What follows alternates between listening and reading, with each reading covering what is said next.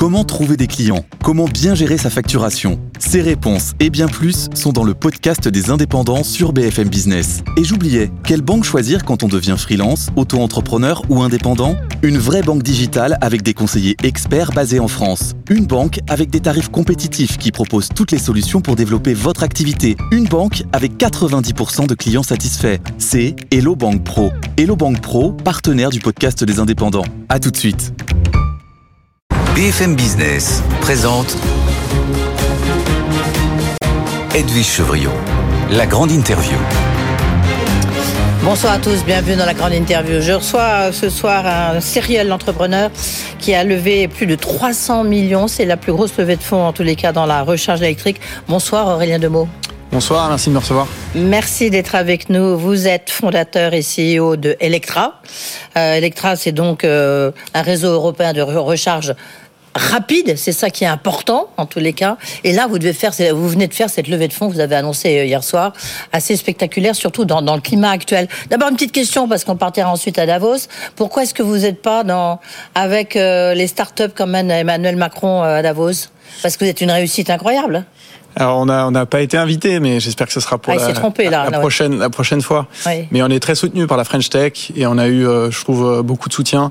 On a également la BPI qui est rentrée dans ce tour de table. Donc on a un, un, un écosystème qui nous porte particulièrement en France et je, je suis, euh, enfin je, je voulais le souligner et vous avez reçu, je crois, le prix européen, la Scale-up de l'année, parce que c'est la plus grosse levée de fonds dans la recharge électrique hein, euh, en France et la deuxième en Europe. C'est de dire si c'est très important. D'abord, en deux mots, Electra, c'est quoi? C'est vous donc qui l'avez fondé. Vous aviez déjà fondé une autre entreprise avant que vous avez vendue.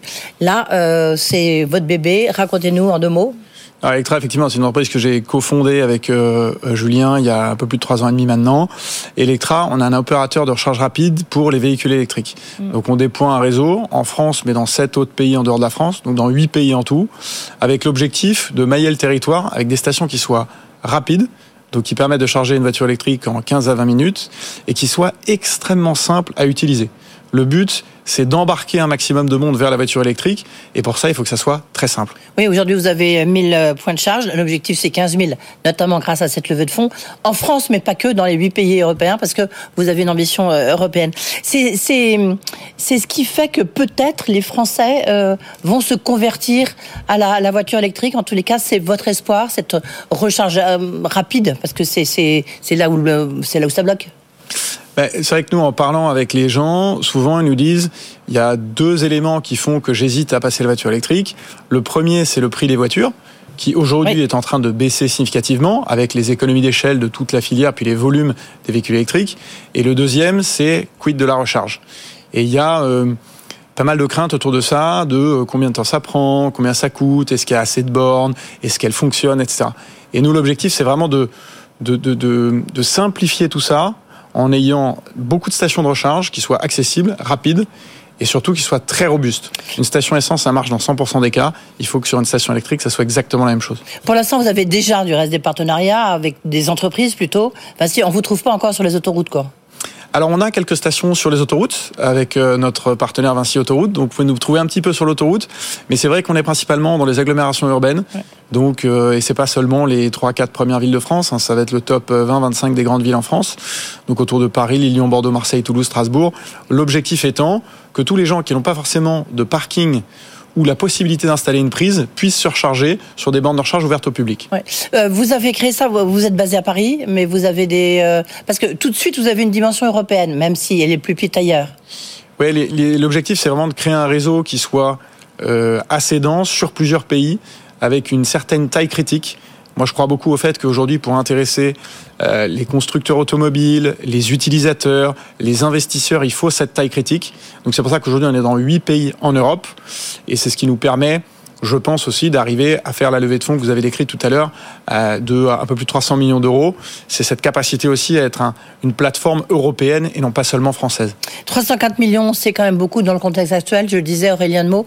Euh, comment avez-vous fait? Alors vous avez, c'est avec le fonds néerlandais PGGM, gros fonds euh, financier. Derrière, vous avez Euraseo et d'autres partenaires français qui étaient là depuis le début, qui vous ont accompagné, qui vous continuent à vous accompagner. C'est toujours bon signe. Et puis donc la BPI qui rentre avec son fonds Large Venture.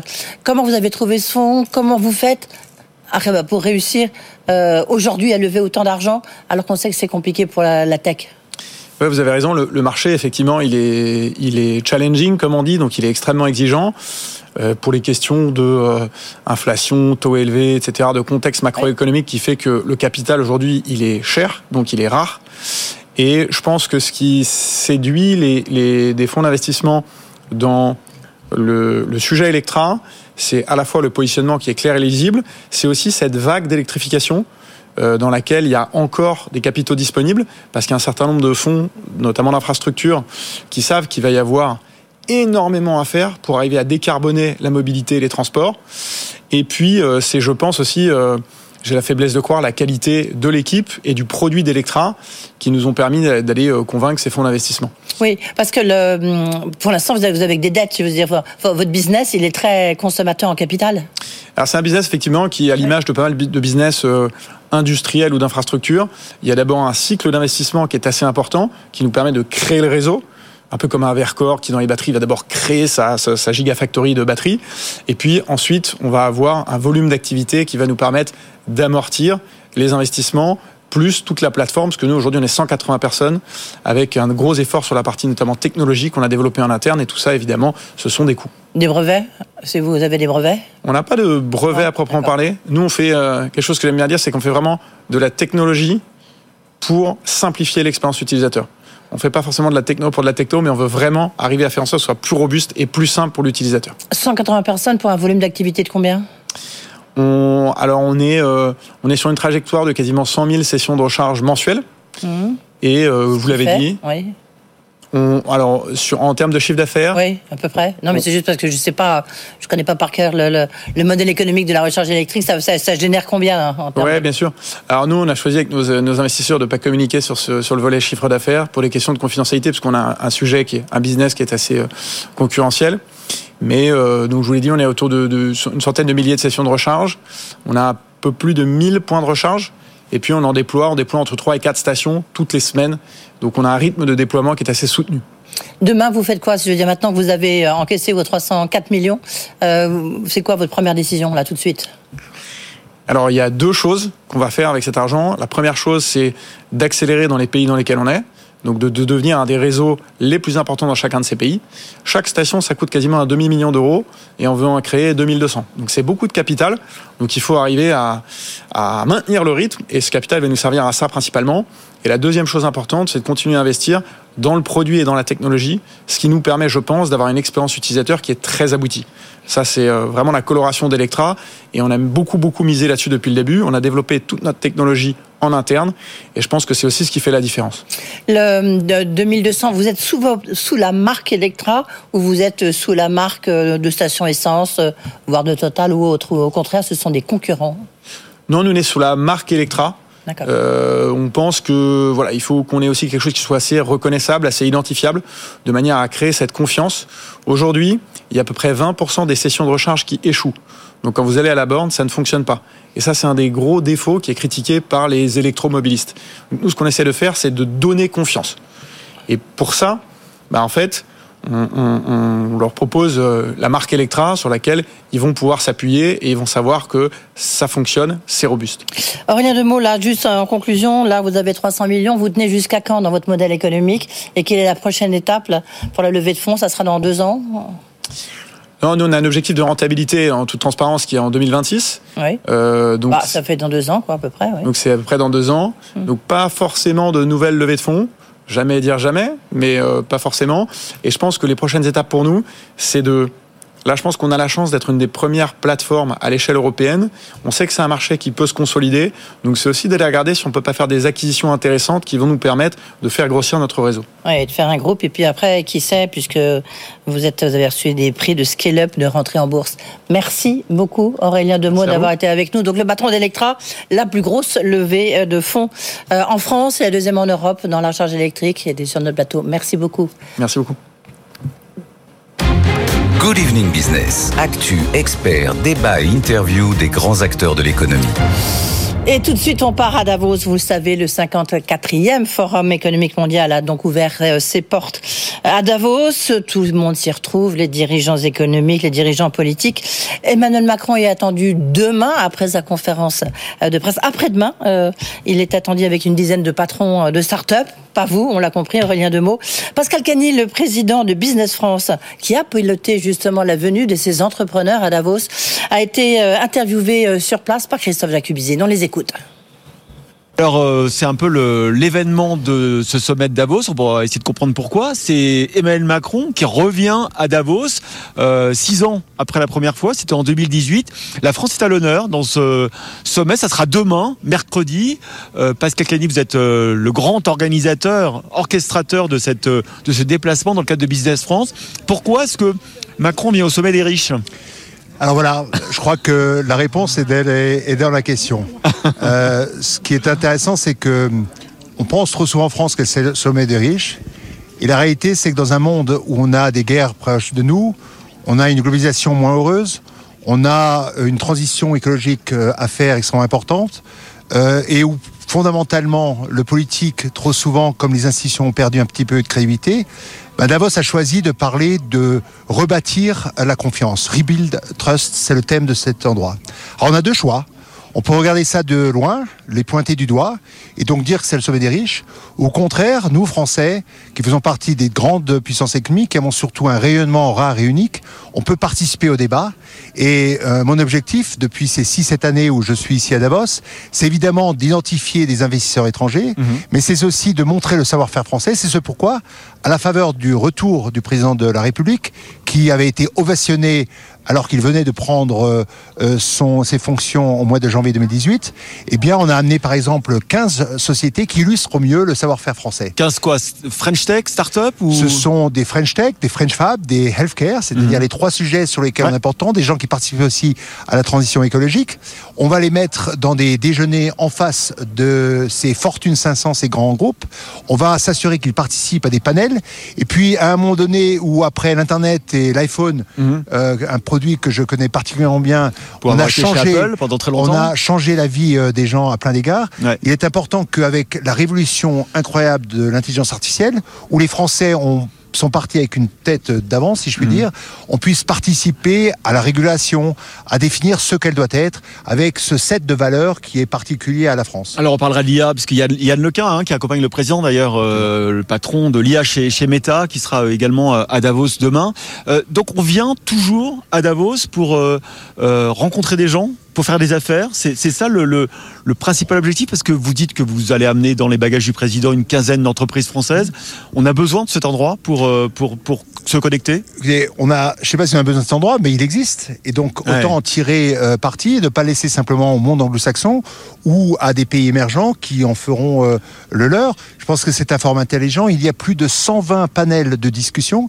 Il est essentiel, important qu'on soit présent, qu'on discute, qu'on amène cette vision française équilibrée, cette vision européenne. Et donc, je crois, on fait tout cela pour une raison simple, c'est faire des affaires, mais aussi participer un petit peu à, la, définition du monde et la réflexion mondiale. Mais Pascal Cali, c'est quand même, euh, il, c'était compliqué de convaincre le chef de l'État parce qu'il va s'exprimer euh, tout à l'heure euh, dans une conférence de presse aux Français à 20h15 mardi aujourd'hui et, le lendemain il vient à Davos. il vous a pas dit, l'Élysée vous a pas dit, c'est peut-être un peu compliqué comme concomitance, comme signal qu'on envoie ensuite ou, ou est-ce qu'il assume complètement effectivement le, fait de devoir à la fois s'occuper des Français et de leurs préoccupations de fin de mois et puis aussi de s'occuper aussi de, de, de, la fin du monde. Mais on adresse, la planète, on adresse la préoccupation de fin de mois des Français lorsque l'on crée des emplois. C'est ce mhm. qu'on a fait. On est à 7% contre 10% d'emplois euh, de non-emploi on adresse les préoccupations des Français lorsque on a plus de 1200-300 investissements étrangers, eux qui représentent